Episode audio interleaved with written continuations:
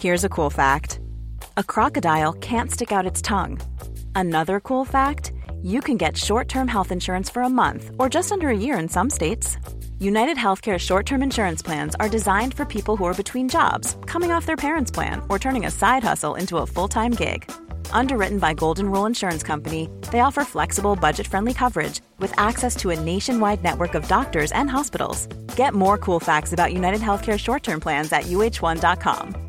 Spring is my favorite time to start a new workout routine. With the weather warming up, it feels easier to get into the rhythm of things. Whether you have 20 minutes or an hour for a Pilates class or outdoor guided walk, Peloton has everything you need to help you get going. Get a head start on summer with Peloton at onepeloton.com. If you thought the only way to get a more defined jawline with natural looking results was through surgery, think again. Juvederm Volux XC is a non surgical injectable gel filler that improves moderate to severe loss of jawline definition and can help you achieve natural looking results with little downtime. Even better, this improved definition lasts up to one year with optimal treatment. No maintenance required. Improve jawline definition for a smooth, sculpted look with Juvederm Volux XC. For important safety information and to find a licensed specialist, visit juvederm.com. That's J U V E D E R M.com. Not for people with severe allergic reactions, allergies to lidocaine, or the proteins used in Juvederm. Common side effects include injection site redness, swelling, pain, tenderness, firmness, lumps, bumps, bruising, discoloration, or itching. There's a risk of unintentional injection into a blood vessel, which can cause vision abnormalities, blindness, stroke, temporary scabs, or scarring. Talk to a licensed specialist to find out if it's right for you. Kvart efter så kom han med en annan kille. Och då sa han, här är en fotbollskille från Sverige. Här är en kung som håller på att bygga fotbollsarena till VM 2010 i Rustelberg där de bryter 80 procent av världens platinum. Mm. Vi kanske kan spela på din arena med Djurgården och, och de här klubben. Ja, det gör vi, så. Sa du så? Ja, det gör vi. När arenan var klar. Ja. Tre år senare så invigde Djurgården och eh, Platinum Stars den där matchen och den arenan. Bara för ett möte på en lobby. Och det är det som jag menar är häftigt. Mm. Men vem var den här personen? Ja, vem var det? Patrice Motsepe, världens största guldhandlare. Och eh, idag är han president i hela CAF, alltså Europas Uefa fast i Afrika, alltså för hela världen. Och han är vicepresident i Fifa. Det är ganska ball resa. Mm. Jag har träffat honom tre gånger i livet.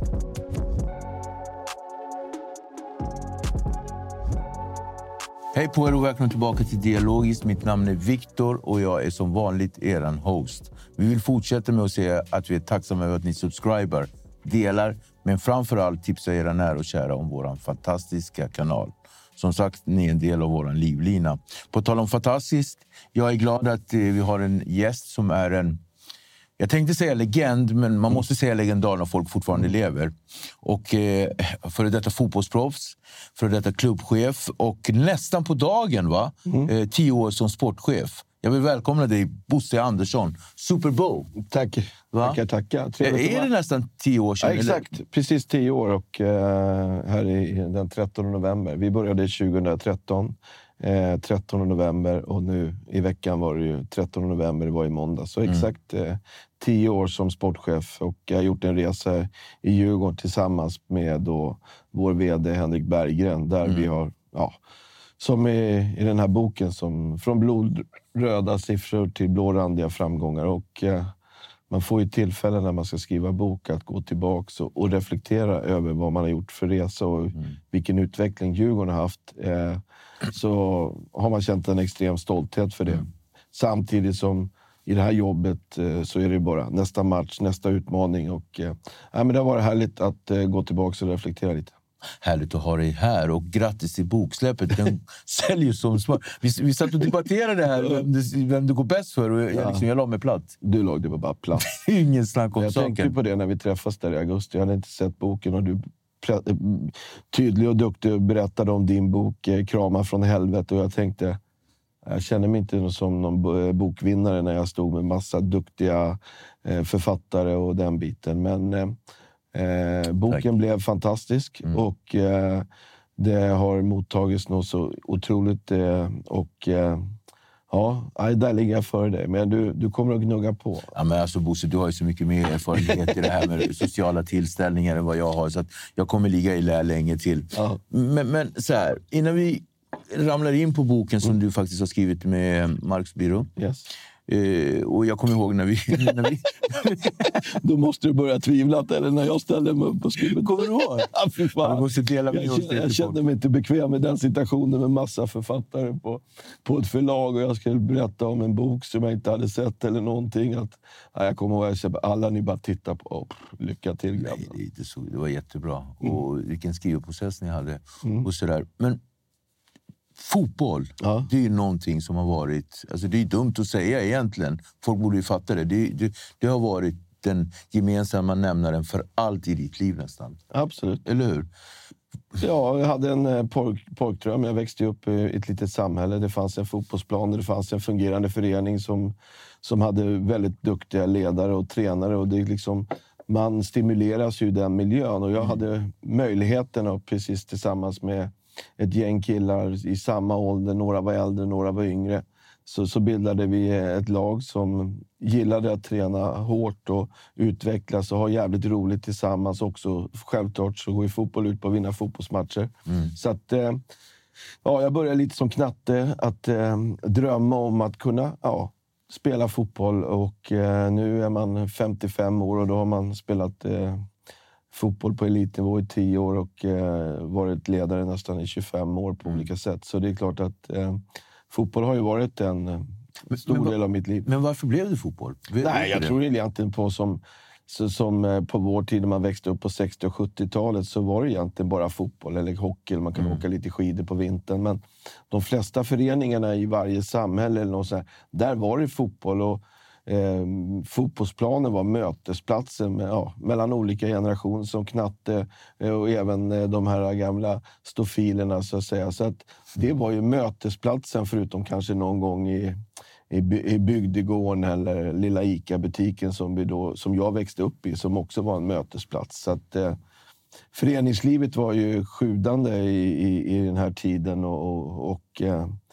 eh, betydligt tuffare idag faktiskt. Att eh, föreningslivet och de här föreningarna kan leva kvar med inte samma idealism eller någonting. Och, och finns det inga ledare eh, som, som driver föreningar eller ledare som tar sig an tid, lägger för att eh, ta ansvar för barnen så, så ser det också lite annorlunda ut i samhället.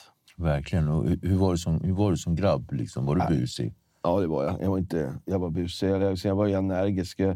Jag, klart jag, har, jag hade en, säkert jag har en kombination. Det var inte så att man klassade då riktigt, men däremot så hade jag myror i arslet. Och, Men jag hade också en jävla vilja. att jag Gick jag in för någonting så gick jag in för det till, till mer än 100 procent. Eh, och eh, oavsett om det var bygga koja eller man eh, eh, spela fotboll. Så att, eh, men det blir också så när man eh, växer upp att man har man umgås med några som är tre, fyra år äldre och så några så här. Så blir det en, en, en miljö. Ibland bygger man som sagt var fiskar man, ibland bygger man kojor. Man, man är alltid i rörelse på något sätt. Och, och, och det känns som att du har ju varit i rörelse hela livet. Du, du, att du har bott utomlands på flera ställen i, i världen. Och vi kommer komma fram till liksom din fascination för Sydafrika och sådär. Men att platsa i ett lag, vad är det som krävs? Alltså, det är ju en sak att vara jättebra på, på någonting, som till exempel fotboll som vi pratar om nu. Men vad är det som krävs att man ska kunna platsa i ett lag med, med, med, tio andra grabbar eller tjejer?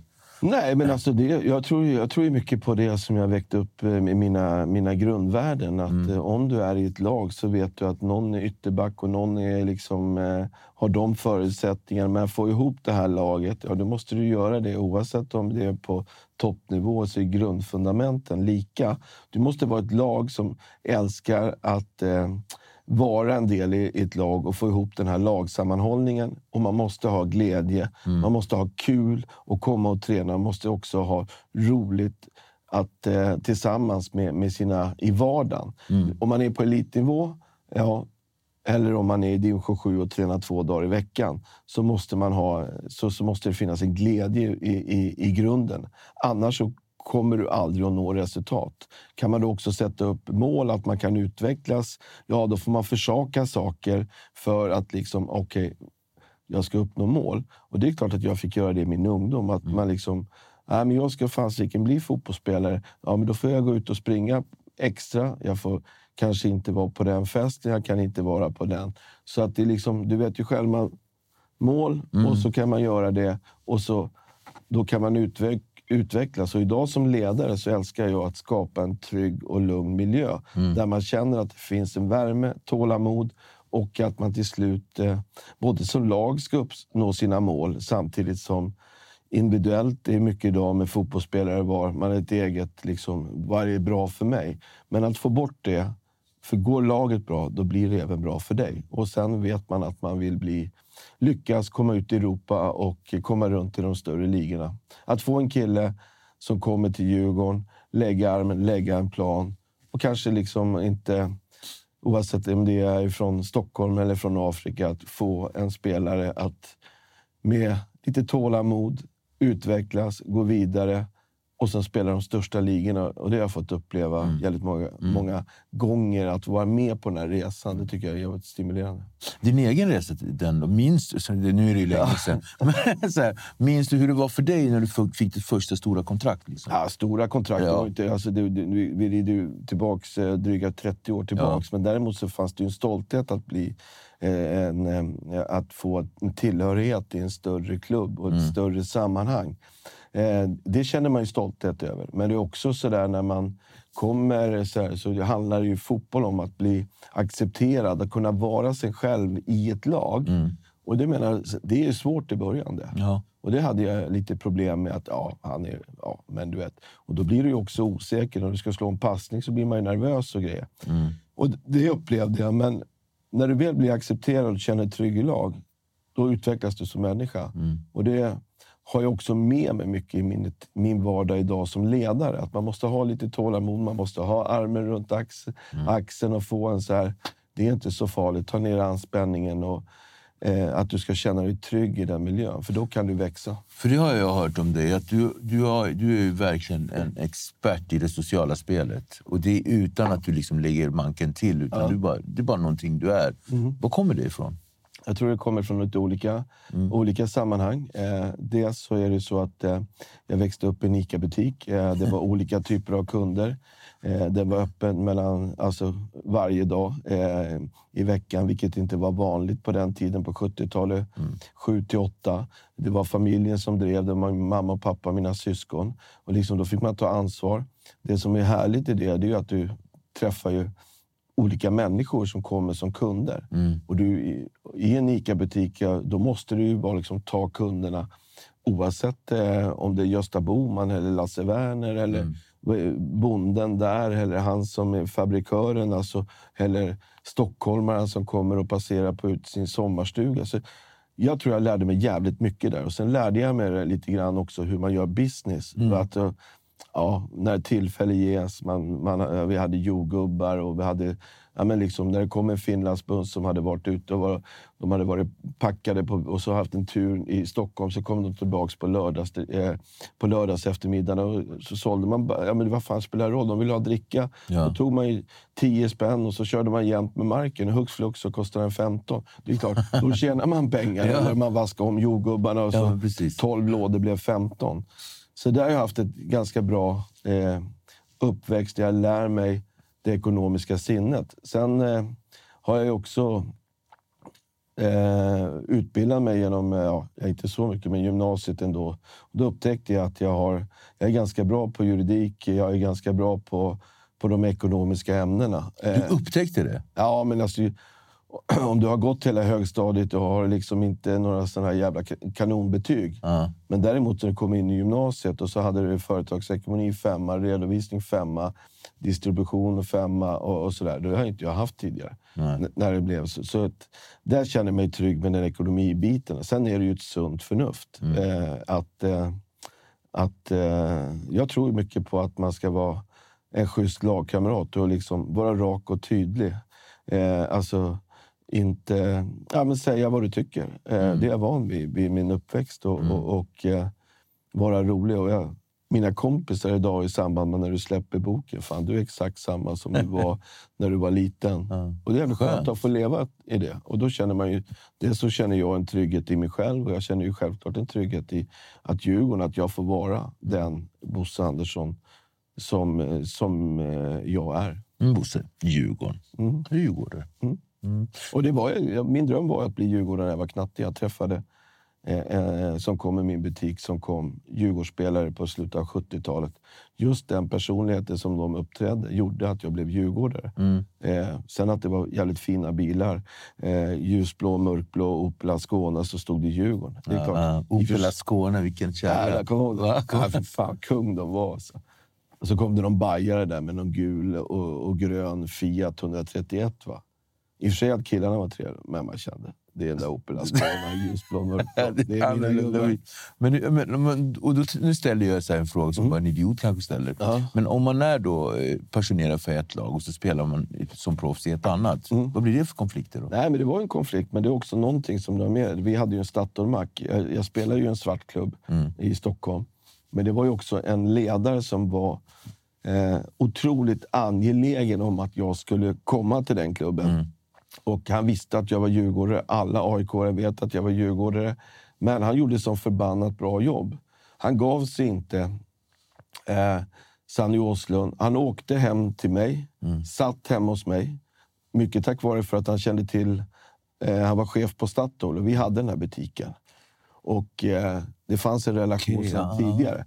Och jag menar, just den där... Jag tror jag lärde mig mycket i sitt arbete. Om man gör någonting, man vill ha en spelare, får man ge, liksom. så då får man offra. Då får man, det är de här mötena och de här Ja, kontakten Ja. som jag tror är helt viktig. Och Mm. just i det fallet blev det så att oavsett att det tog emot i hjärtat, men rent sportsligt och den biten, så är det, så, så är det bästa för jag har en tränare, en ledare som är engagerad och de tror på mig långsiktigt.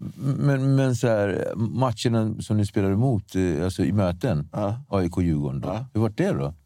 Det var ju säga att det är väl klart att man känner så här. Att jag, I och för sig när jag spelade så tyckte jag det ljusblått och mörkblå, den blårandiga tröjan var jävligt mycket snyggare. Alltså det är inget snack om det.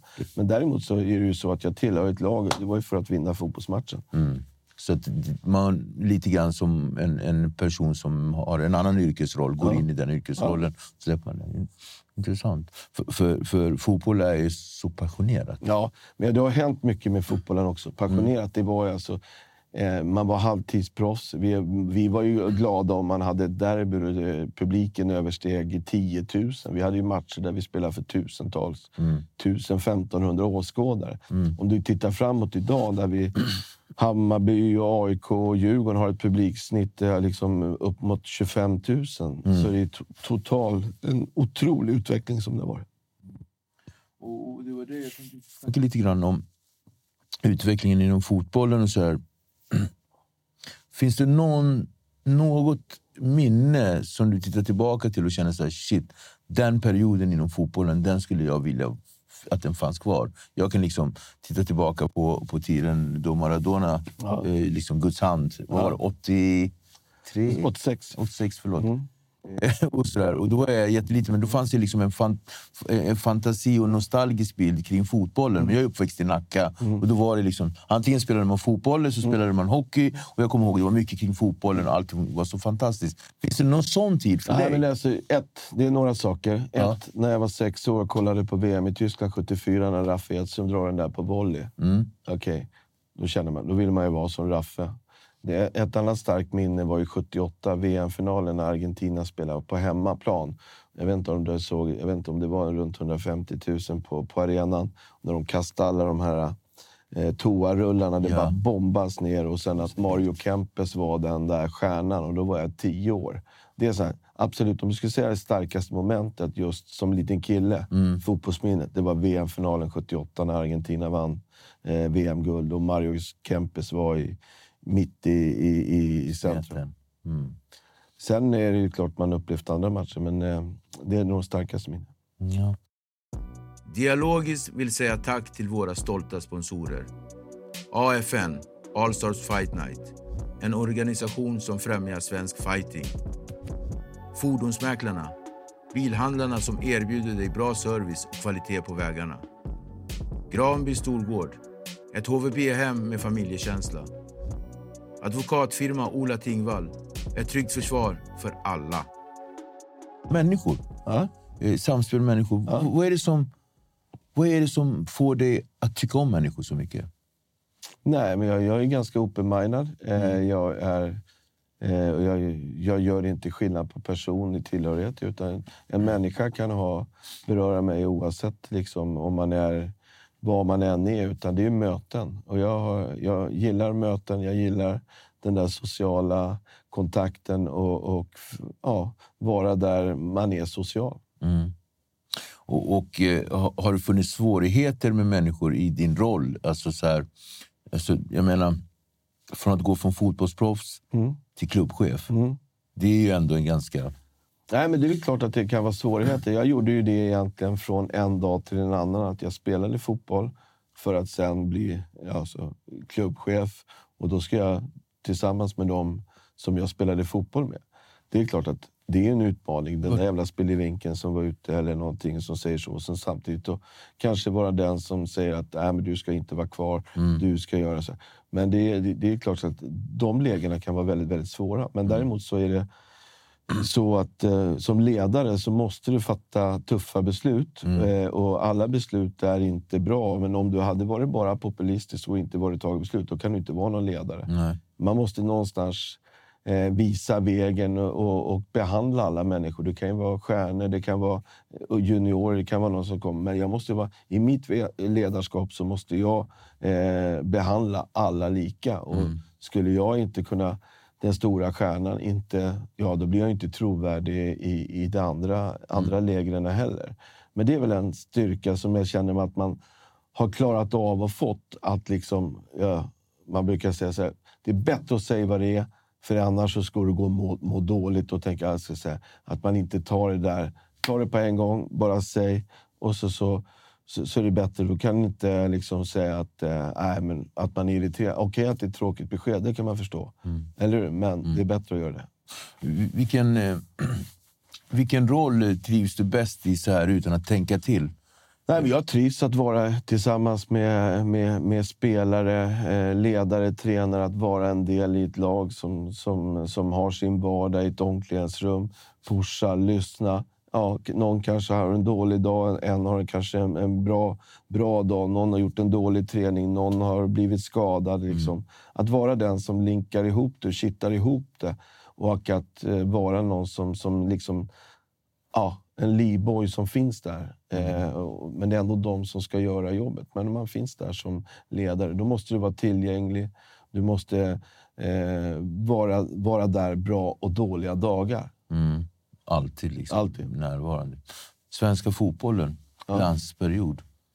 När var den? Vad sa du? Transfer? Svenska fotbollens glansperiod. Nej, men för mig är det väl en glansperiod. Alltså dels det här laget som då eh, 92 eh, i EM spelade semifinal, var ytterst nära att gå, gå till final. Och den här eh, EM-sommaren där med Brolin och Svarts och Dalin och, och, och där liksom... Eh, där, är ju liksom, där tyckte jag fotbollen eh, gjorde en törn liksom uppåt och sen kompletterade det med den här fantastiska sommaren 94 när man tog VM-brons i USA och gick, eh, liksom, fick en dålig start. I gruppspelet så vi, går man ändå vidare och så ja, var det Saudiarabien, Rumänien och semifinal mot Brasilien med de här Brolin i, ja, som en av de bästa, i, kom med i världslaget. Alltså Ravelli och allting. Det, det, är liksom, det går inte att ta ifrån att det är, glansperioden i, under 92, mitt, 94. min, min levnad. Sen att man tog VM-silver 58, det, det är en annan sak. Men för mig är det piken i svensk fotboll. 58. Skoglund, eller? Nacka. Ja, de torskade ju mot 5-2 mot Tyskland i VM-finalen hemma. Då. Och det var ju, så att, eh, det var ju Brasiliens första VM-guld. Pelé var ju... Vad gjorde han? Tre mål som 17 Ja, år. så Och så het. tog, tog den där farten. Och det var här i Sverige, eller hur? Ja, finalen var i Stockholm på Råsunda. Precis. Nästan som att man var där. Ja, vi var inte där.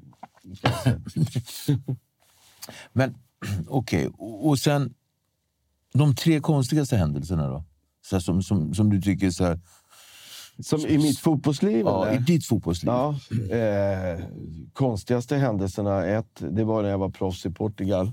Att jag visste att jag skulle under en träning, och när man, inte, man känner ett utanförskap när man inte förstår språket. Mm. Man känner att det är många fotbollsspelare men man har inte den där eh, lagsammanhållningen. Eh, och eh, man är ganska utsatt för man, det så förstår man inte vardag. Man, ja, man kan se på kroppsspråket. Eller så, här, så man känner sig inte riktigt trygg i det där. Eh, och däremot så då, när jag i samband med en träning och man pratade väldigt länge och så hittade jag en krona och så, eh, och så skrattade jag till när jag såg den där kronan i handen. Och så frågade tränaren, vad, vad skrattar du åt?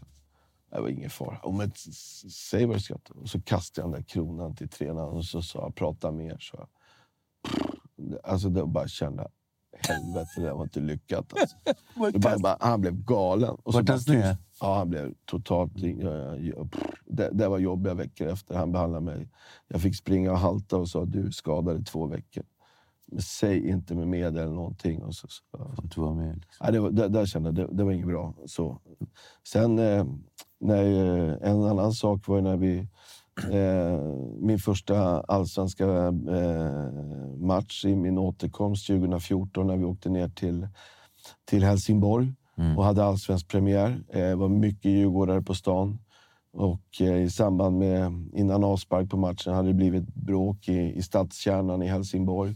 Där en person hade blivit skadad och fallit ganska olyckligt och eh, åkt in på sjukhus. Och när det hade gått en kvart, 20 minuter på, eh, på matchen så, så var hette det, ja, avledan. 43 år, fyrbarnspappa, otroligt generös. Och som jag hade en relation till, som jag har känt.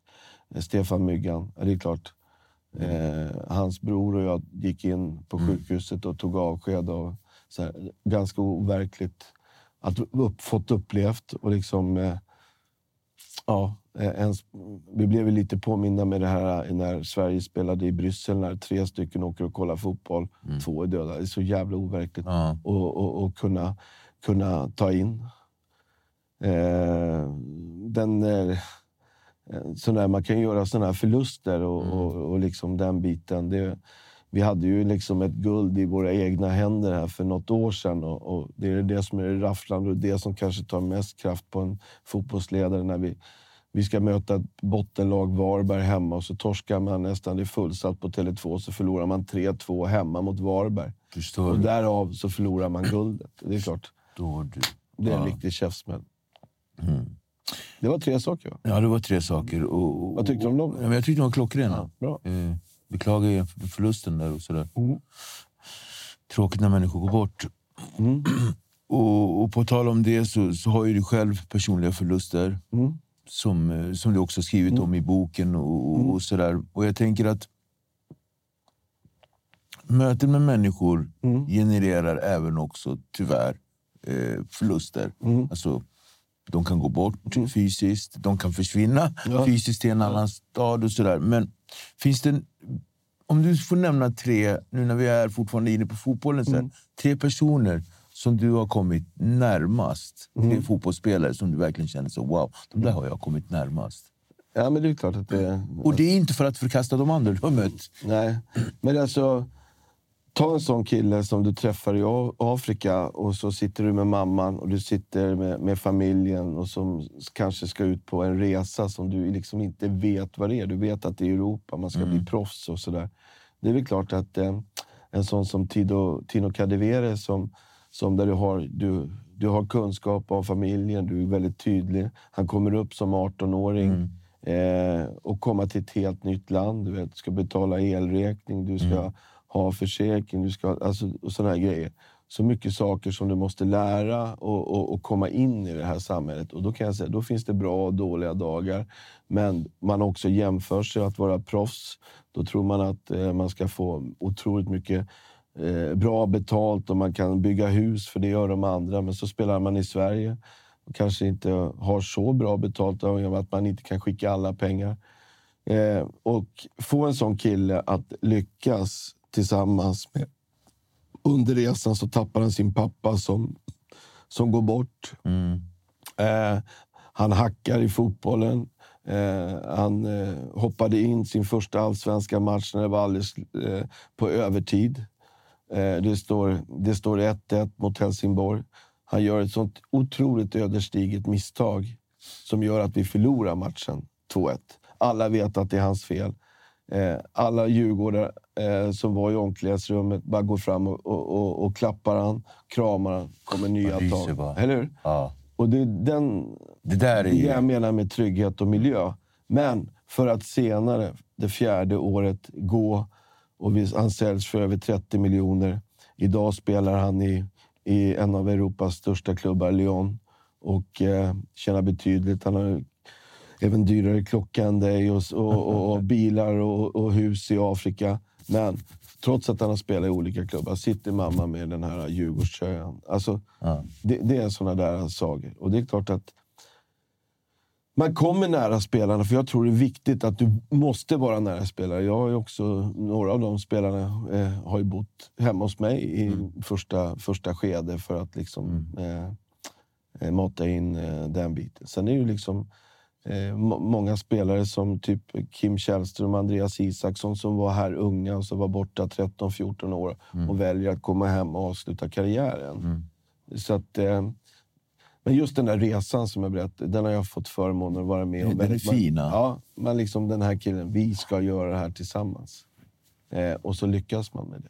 Det är härligt. Man kan förändra en människas liv som har varit med på många resor. Och, eh, lika väl som min resa förhandlas i, i den här lilla föreningen i Rö, tack vare ledaren. Men jag tror också det finns en värme på att fan, den där ledaren, Bosse, kommer att leva kvar. Han var viktig för mitt liv och det värmer mig i hjärtat. Fint. Saknar du att vara spelare? Det, jag, ja, jag trodde ju det. det. Dels är det ju, vet inte, men när man är inne i den här bubblan, man är fotbollsspelare, man tror ju det varar för evigt. Och så liksom pang, pang och så hux flux så går tio år och så är knät lite dåligt. Eh, jag, eh, jag fick ju sluta när jag var 30 år. Men jag gjorde ett val och sa eh, att okej, om inte mitt knä är bra, då är det ingen idé att hålla på. Men då ska jag göra någonting som jag fått försaka hela mitt liv på grund av fotbollen. Då ska jag åka jorden runt. Och knät var inte bra. Eh, och eh, då sa jag så här, då tar jag den här jorden runt-resan. Så drog jag i, i mitten av november och kom hem i början på mars. Eh, och efter den resan så kände jag så här, liksom, jag var i USA, jag var i Australien, jag var i Asien och sådär. Man kände så här, fan det finns ju en värld utanför fotboll. Och jag kan inte säga att jag har saknat att säga att eh, att sakna eh, fotbollsspelare, för jag ha- ha- hade inte förutsättningar att kunna vara av det. Men däremot så jag är tacksam för att jag tog vara på min karriär, att jag kunde bli fotbollsspelare. För det var en liten krokig väg att jag klarade de utsållningarna. Eh, så att så länge man är frisk och kry och kan hålla på med sin idrott eller vad man än... Att man kör det fullt ut. Gör inte det jävla halvdant. För när du är 50... Det är ingen jävla proffsklubb som ringer mig. Utan Nej, precis. var fokus på det. Att gör det här och nu, när du har möjlighet. Sen kan du göra något annat. De här resorna Ja. ute i världen. Mm. Finns det något, någon plats som du känner så wow, förutom Sverige? Då? Nej, men jag känner ju... Alltså, jag fick ju eh, jag fick förmånen att eh, b- un- början på 2000-talet åka runt och, och resa och fick en, liksom en, eh, var i Afrika. Eh, för min första resa var till Kongo och Kinshasa. Och jag tänkte, pff, oj, oj, oj. Då förstod jag riktigt hur eh, alla har inte bra förutsättningar och möjligheter. Eh, men sedan så hade min bästa kompis flyttat ner till Sydafrika och hade blivit chef för ett företag som de hade köpt och han blev egentligen tillsatt där. Eh, då sa han att eh, kom ner hit. Och då åkte jag dit eh, 2002 första gången. Och då var det ett annat Afrika. Helt annat Afrika än Kongo. Ja, det kan jag säga. Eh, och det myntade ut det att jag hade också av tillfälligheter träffat människor som var väldigt starka i, i, i, i synnerhet Sydafrika. Och eh, det som är härligt med fotboll är hela världen och, och liksom fotboll förenar. Det finns inte någon annan idrott som egentligen kan förena ett, alla olika kontinenter eh, på det sättet. Utan jag kom in i en hotellobby Där jag kom fram med farbror med leopardbyxor och gul eh, Adidas eh, och så en keps och, och, och eh, sportiga skor. Så stannade han bara på mig för att han såg en sportväska och frågade var jag var ifrån. Jag är från Stockholm, Sverige. Och, men var i Sverige, sa han. I Stockholm. Oh, beautiful city, beautiful city. I, I, I eat breakfast there in front of the castle. I don't know the name of the hotel. Eh, Grand Hotel. Yes. ja. Och eh, så när han skulle gå, eh, så frågade han vad jag gjorde. Jag jobbar med fotboll. Åh, oh, jag har precis köpt ett fotbollslag. Sa han det? Sa han det till mig. Driver? Ja. Va? Okej. Okay. Så, hälsa, så sa han, gick, hälsa Carl Philip och Victoria. Så, ah, jag känner inte dem. Kvart efter så kom han med en annan kille. Och då sa han, här är en fotbollskille från Sverige. Här är en kung som håller på att bygga fotbollsarena till VM 2010 i Rustelberg där de bryter 80 procent av världens platinum. Mm. Eh, vi kanske kan spela på din arena med Djurgården och, och de här klubben? Ja, det gör vi, sa jag. Sa du så? Ja, det ja. gör vi. När arenan var klar. Ja. Tre år senare så invigde Djurgården och eh, Platinum Stars den där matchen och den arenan. Bara för ett möte på en lobby. Och Det är det som jag menar är häftigt. Mm. Men vem var den här personen? Ja, vem var det? Patrice Motsepe, världens största guldhandlare. Mm. Och eh, idag är han president i hela CAF, alltså Europas Uefa fast i Afrika, alltså för hela världen. Och han är vicepresident i Fifa. Det är ganska ball resa. Mm. Jag har träffat honom tre gånger i livet. Och, men alla tror att jag känner honom. Och jag kan säga, så mycket guld som, och bling-bling som han kan ha, det, det kan inte du slå. Shit. Mm. Ja. Otroligt, otroligt med möten och sådär. Ja, men, vad det kan leda till. Ja, men verkligen. Och jag tänker så här, det här med vingården då i Sydafrika. Berätta om det. Alltså, har du fortfarande de drömmarna? No, alltså jag älskar just det där nere i Stellenbosch och den biten. Mm. Eh, och och eh, Franschhoek och, och att gå god mat, att dricka vin på en vingård. Ja, jag tror du menar att eh, det är en liten ball historia för mm. att eh, en agent hade en son. Mm. Han var uppe hos mig och tyckte Sverige var helt fantastiskt. Han ville att hans son skulle komma upp hit. Men vad gör han? Han träffar en tjej vars eh, mormor och morfar eh, flydde från Sverige i början på 70-talet mm. och flyttade ner till eh, Franschhoek. Och, och eh, mm, tog över en vingård, startade upp det och nu är det andra generationen. Mm. Michael träffar den barnbarnet. Mm. Och eh, där två av eh, det, barnen då till eh, de som kom ner bor i Sverige och en bor kvar och driver vingården. Och den vingården är otroligt varm om hjärtat för mig att säga att där ska man kunna vara Eh, och där man både pratar svenska och den biten. Och Det är också ganska härliga öden. Att, tänk dig den på 70-talet ja, som flyttade ner. Och han fick sin kontakt, den här agentens son. Han fick träffa en svensk, mm. bördig svensk tjej som kunde både svenska och grejer. Mm. Och de bor halvårsvis också i Sverige. Livets skede och möten med olika ja. människor. Ja, men livet är verkligen intressant, mm. men också skört. Ja, absolut. Din fru? Ja. Cancer, fick diagnosen cancer. Mm. Berätta. Nej, men jag, har helt, jag har aldrig varit med i, i en sån värld där man, liksom, eh, man har varit väldigt förskonad. Men eh, att man liksom... Man tror att livet bara flyter på, att man har varit väldigt förskonad från sjukdomar. Eh, allting. Och så från en dag till en annan så får man ett samtal. Kan ni komma in på sjukhuset? Eh, och så, Det är bra om du har med din, din man. Mm. Och eh, så sitter man där i någon annans händer som säger bara att vi har upptäckt en mycket allvarlig cancer och det här kommer att bli tufft. Men vi vill att vi ska starta direkt. Nu var det fredag, men på måndag så börjar en jävligt tuff resa. Mm. Från en dag till en annan så, så kan man också se hur skört livet är. Mm. Eh, och jag menar, jag hade aldrig varit med. Man blir... Va? Mm. Framför det här skrivbordet så sitter man där och bara får det rakt. Ja, du blir utlämnad i någon annans händer. Det är en resa som är ganska oviss. Ja, du har säkert någon i din närstående med, som har varit med om eh, cellgiftsbehandlingar, hur det är.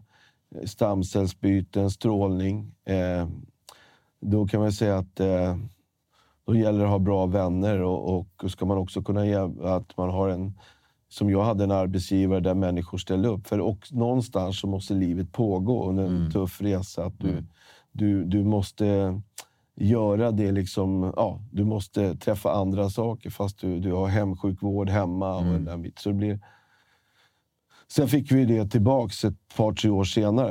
Eh, och det är ju klart, det är en sån där smäll, smäll igen. Och jag menar, men då visste man ju mycket Mm. mer. Eh, Var det annorlunda förberedelse Ja, för då gången? visste man vad cellgift var. Man visste de här eh, eh, momenten. Mm. Och hur, när du får cellgift, hur det går ner och det går upp. Det kommer nästa och du kommer bara längre ner för Mm. varje grej. Eh, och jag menar, se folk i, i sin närhet i en sjukhusmiljö där man eh, det, det tar hårt tillbaka. Ja, du tappar ju hår, du tappar Mm. den biten. Du får ligga isolerad fem veckor. Det är ju klart att... Eh, och sen som sagt var att när man är dryga 45 och har hemsjukvård i sitt hem. Det, är liksom, det trodde jag inte. Nej. Sorg. Ja, men samtidigt, det finns någon vinst också med det här. Eh, att ta vara på livet. Lev här och nu. Du kommer alltså att vara frisk. Ja, och och eh, eh, att eh, när man varit med om det själv, eh, då är det otroligt många vänner som... Hur, ja, mina fru, alltså, där man känner att man får coacha andra. Liksom, eh, För cancer är ett jävla helvete. Eh, och både min fru eller mina, eh, jag själv liksom får ju... Man får ofta den återkoppling. Hur gjorde ni vad där? Man kan vara som en liten mentor eller ledare. Eller man kan ha mycket bättre förståelse om man har varit med om den resan själv. Men jag tror mest, det mest bestående grejen är ju den här fighting att ta den här resan. Som, som frugan gjorde. Också de här fantastiska människorna att eh, liksom finnas där, sjukvården. Och sen är det ju så bara det att forskningen, det här hade ju aldrig kunnat gått om vi hade hänt tre, fyra, fem år tidigare. Förstår du? Alltså det är så snabbt. Ja, små marginaler. Men alltså så att du hela tiden vill hit, forska på det för att kunna hitta eh, bättre, bättre botemedel. Ja, absolut. Tack för att du delade med dig. Mm. Verkligen. Dela med sig i en bok också. Ja. Vad hände där? Alltså, var det meningen att du skulle skriva en bok? Nej, nu? det det inte. Nej. Jag har inte någon eh, bra eh, att kunna skriva en bok. Det känns nästan surrealistiskt så här i efterhand. Men eh, resan började med att Marcus Birro eh, var väldigt angelägen om att, att, skriva en bok om, om mig, eller liksom så här, vilket jag hade svårt att förstå. Däremot så gav jag det han i 50-årspresent att vi skulle av, ha, när den dagen jag slutar så ska han kunna få skriva mina memoar, memoarer av det här. Men han kunde inte vänta. Han var, det kliade i fingrarna på honom. Eh, och tillsammans då, efter några månader eh, eh, under det här så hade vi extrema framgångar förra året i Djurgården. Vi kom två i Allsvenskan, vi kom ut i Europa, vi kom i gruppspel, vi gick vidare i gruppspel. Och då kom de med ett förslag att eh, göra en tioårsresa från den 13 november 2013 till november 2023. Då. Och lite sådär, ja, men vi ger det här ett försök. Sen fick ju Birro eh, mandatet att skriva. Han fick handpenningen och så började vi komma igång. Men det var många hack i kurvan, kan man ju säga. Eh, och eh, vi hade en del möten. Eh, och eh, jag hade någon kontakt med Lasse Berghagen där som hade skrivit, eh, Birro hade skrivit det tidigare. Och då sa han, Birro, han kan skriva. Låt han få skriva och sen så när det väl kommer till utkast, då börjar man putsa lite grann. Och så. så jag levde lite efter det. Men Birro hade en ganska tuff vår. Han knappt någonstans att bo. Han hade skilsmässa och var mest i Italien. Så att i juni månad så undrade om det verkligen skulle kunna bli en bok. Eh, och jag tror han tvivlar själv på det. Och du kommer ihåg den där författarkvällen? Ja.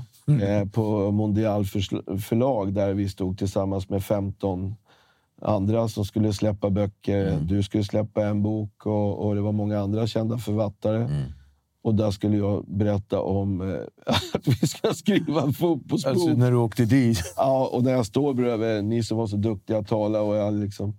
Nej, då känner jag mig ganska liten på, på det där. Nej, det var skitbra. Nej, jag var inte skitbra. Nej, men det var du var faktiskt. bättre. Nej, Jo, jag, tyckte, jag kände mig inte trygg där i vilket fall. Jag förstår. Men, men det skenet gav du inte. Liksom. Ah, okej. så, så det säger ändå ganska mycket om ditt samspel Ja, med jag visste människor. ingenting om boken vilket fall när jag stod där. Men däremot så har... Eh, jag är bra på att snacka. Mm. Eh, Birro är jävligt bra Han på att skriva. på att skriva, va? Ja, och eh, i det här så har han fått, ge, fått eh, en eh, ihop tillsammans med ja, ett skickligt förlag, Mondial. Mm. Eh, så att när man läste det sista utkastet, då kände jag fan, det här blir bra. Eh, och, och det som jag tror det jag har känt av det intresset som har varit. Okej att det, man får följa med Superbosse under en tuff period när det var tufft ekonomiskt, Mm. tuffa beslut har fattats och att det ligger i närtid. Det ligger inte 20-30 år tillbaks. Utan det, vi har ju gått från 9 000 medlemmar eh, till eh, upp över 26 000 medlemmar. Alltså många har varit med och delaktiga i den här resan och händelser. Och det jag tror att den ligger i nutid. Oavsett om du är journalist, så säger fan jag kommer ihåg det där när jag skrev den där artikeln. Eller den här supporten. Jag kommer ihåg när, när Tino kom. Eller ja, framförallt, man kommer ihåg det här äh, tråkiga som eh, hände i Helsingborg. Men man får veta så mycket mer av det här spelet bakom. Men det komplexa att driva en fotbollsklubb. Och det är klart, om man tittar tillbaka så känner man extremt jävla stolthet för det. Och det är bara att lyfta på hatten för den här boken hade inte kunnat bli till om det inte var för Marcus Birro drivkraft att säga att det är. Men andra, men, men andra aspekter i den boken är ju också att den är så slagkraftig. Alltså den, går, det, den är slagkraftig på så sätt som du är. Ja. Eh, precis som du pratar Ja. så skrivs det. Det känns verkligen att det är du Ja, som... Men som ibland är det lite så här birro när örnen har landat på brösten och klipporna slår in. i. Ja, stjärnorna står rätt i kolla Venedigbåtar. Ja. Men det är jävligt underhållande. Eh, och det är klart att någon Henrik som jag jobbar med, eller någon kompis, bara, ja, det där är fan inte Bosses bord. Men otroligt. Ja, men du, du har ju också gjort din första bok. Mm. Eh, eh, att, liksom, att det finns någonting ja, där Mm. och att det blir... Det är en jävla häftig grej. För vad sa de? Kom du ihåg på den där författarkvällen? Vad skulle man göra om man släppte bok? För det var ju många med större eh, erfarenhet. Så var det några ord som de sa. Ja, vad var det nu då? Minns du? Njut och var glad. Och jag fan tog med mig det. Njut. Ja, det Men det, var, men det var några andra tips som man fick som var också så här... Ja. Eh, att när folk ger... Nej, jag kommer inte ihåg. Det var någonting annat som fick mig att haja till, men Ja. nu har jag ju glömt det. Så det var Men det där var ju en ny värld för oss båda två. Båda två Och stod så. stod där. Vi har fått utmärkelser här. Och det, och, ja, visst. Och så, men, och så, men vi fick ju några tips på dem där. Några tips, ja. Ja, och, eh, men jag tyckte du såg jävligt självsäker ut där. Ja, men alltså, Det jag... var din första bok bara. Nej, min första bok. Men jag skrev ju också den tillsammans med en jätteduktig eh, liksom, eh, journalist och, Mm. Ja. och författare. Så att det, det, för mig blev det ju... Men jag, jag höll, hur länge höll ni på? Ja, tid var det, men vi började i januari. Ja, vi Ja. höll ju på i ett helt år. September, ja, och jag kan säga att det var perioder, det var... Ja, Mm. jag tror ni träffades mycket mer eh, Ja. än vad vi gjorde. Birro som sagt var. Men man, hur kände du när du stod där? Jag kände mig jävligt liten och i helt ny miljö. Nej, men jag kände mig li, lite så också, för när jag kom in då så, så, så var det ju han... Så var den här eh, terror, terrorsnubben, vad heter Ja, han? och det var oligarken i. Sundsvall, Ranstorp och det Ja. var Surdeg och det var bloggbevakaren. Och Och sen var, kom du där och så vart jag så helt... Så jag tänkte så här, Antonius och Antoniadis, min författare, vad fan, han borde varit här också stärkt mig. Liksom. Ja, men jag hade ju tryggheten Birro där som hade släppt någon bok. Men jag, jag, jag kan inte säga att jag, jag blir... Jag kände mig skitosäker, en helt ny miljö och jag har aldrig varit där. Men jag tyckte, när du öppnade där, så bara kände jag, fan. då- Häftigt. Det ska bli den där äh, kramen från helvetet och den jävla resan du har gjort. Mm. Det är imponerande. Tack så mycket. Tack så Ja, och kunna återberätta och delge. Mm. Ja, men det har, det har faktiskt varit en, Ja. en resa och sådär. Ja, men det har varit trevligt att ha dig här. Ja. Vi har verkligen... Eh, ska bli kul den sjunde då, på Ja. jul. Ja. Bra snack. Hoppas de gör en sån här fotbollstabell då. Eller- Och kollar så här, hur ligger böckerna till? Ja. Ja, Ja, jag kommer gå där. va. Superbossen har gått bra. Den har gått hem hos läsarna. Jävla Bosse. Du, men en, sista fråga som jag brukar ställa mina, min, mina gäster. Är så här, finns det någonting som du värderar högt, men som gemene man inte gör? Nej, men jag, jag, jag värderar högt en eh, eh, vänskap. Mm. Alltså att man har riktiga vänner. Det får du kämpa på. Det får du kvitto på ibland. Jag hade en period när jag lagade av med fotboll och var ganska ensam. Mm. Och då märker man vilka vänner man har. Får du en sjukdom som jag varit med, då märker du också vilka är de här vännerna. Mm. Eh, och vänskap är otroligt viktigt för det. Oavsett vad man är. Man kan ha ett rikt liv och allt, men det gäller att ha ett... Eh, det gäller att... Rikt liv är mycket bättre än att vara rik. Mm. Och då förgyller du. Då har du bra relationer, du har, har bra med vänner. Vänskap, vänner är viktigt för mig. Jättebra svar. Mm. Eh, ändå är den sista här. Om, nej, jag måste bara. Ja, Om du fick fria händer för svensk fotboll, Mm. vad skulle du förändra för att få ut svenska lag i Europa? Nej, jag skulle ändra... Jag skulle ge föreningslivet möjligheter att kunna bedriva fotboll och föreningsliv. För har ett fungerande föreningsliv, då får du ett bra samhälle eh, som ger möjligheterna. Har du bra ledare eh, som entusiasmerar, ja då kommer du också lyckas och bli bra i fotboll.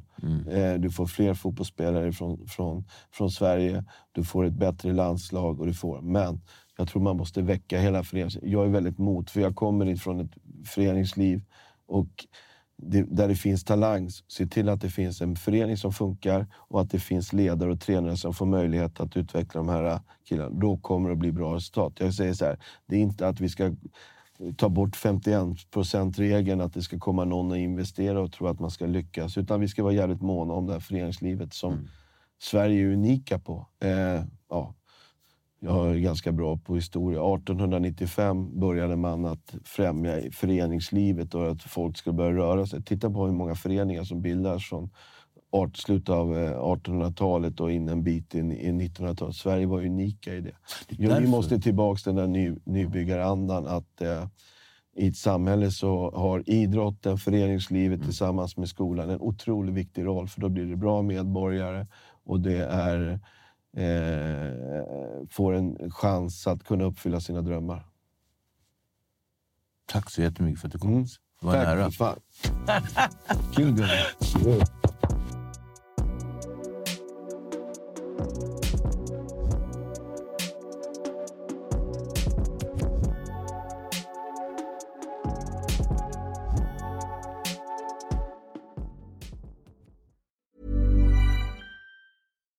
we're on a budget, we still deserve nice things. Quince is a place to scoop up stunning high-end goods for 50 to 80% less than similar brands. They have buttery soft cashmere sweaters starting at $50, luxurious Italian leather bags, and so much more. Plus, Quince only works with factories that use safe, ethical, and responsible manufacturing. Get the high-end goods you'll love without the high price tag with Quince. Go to quince.com slash style for free shipping and 365-day returns.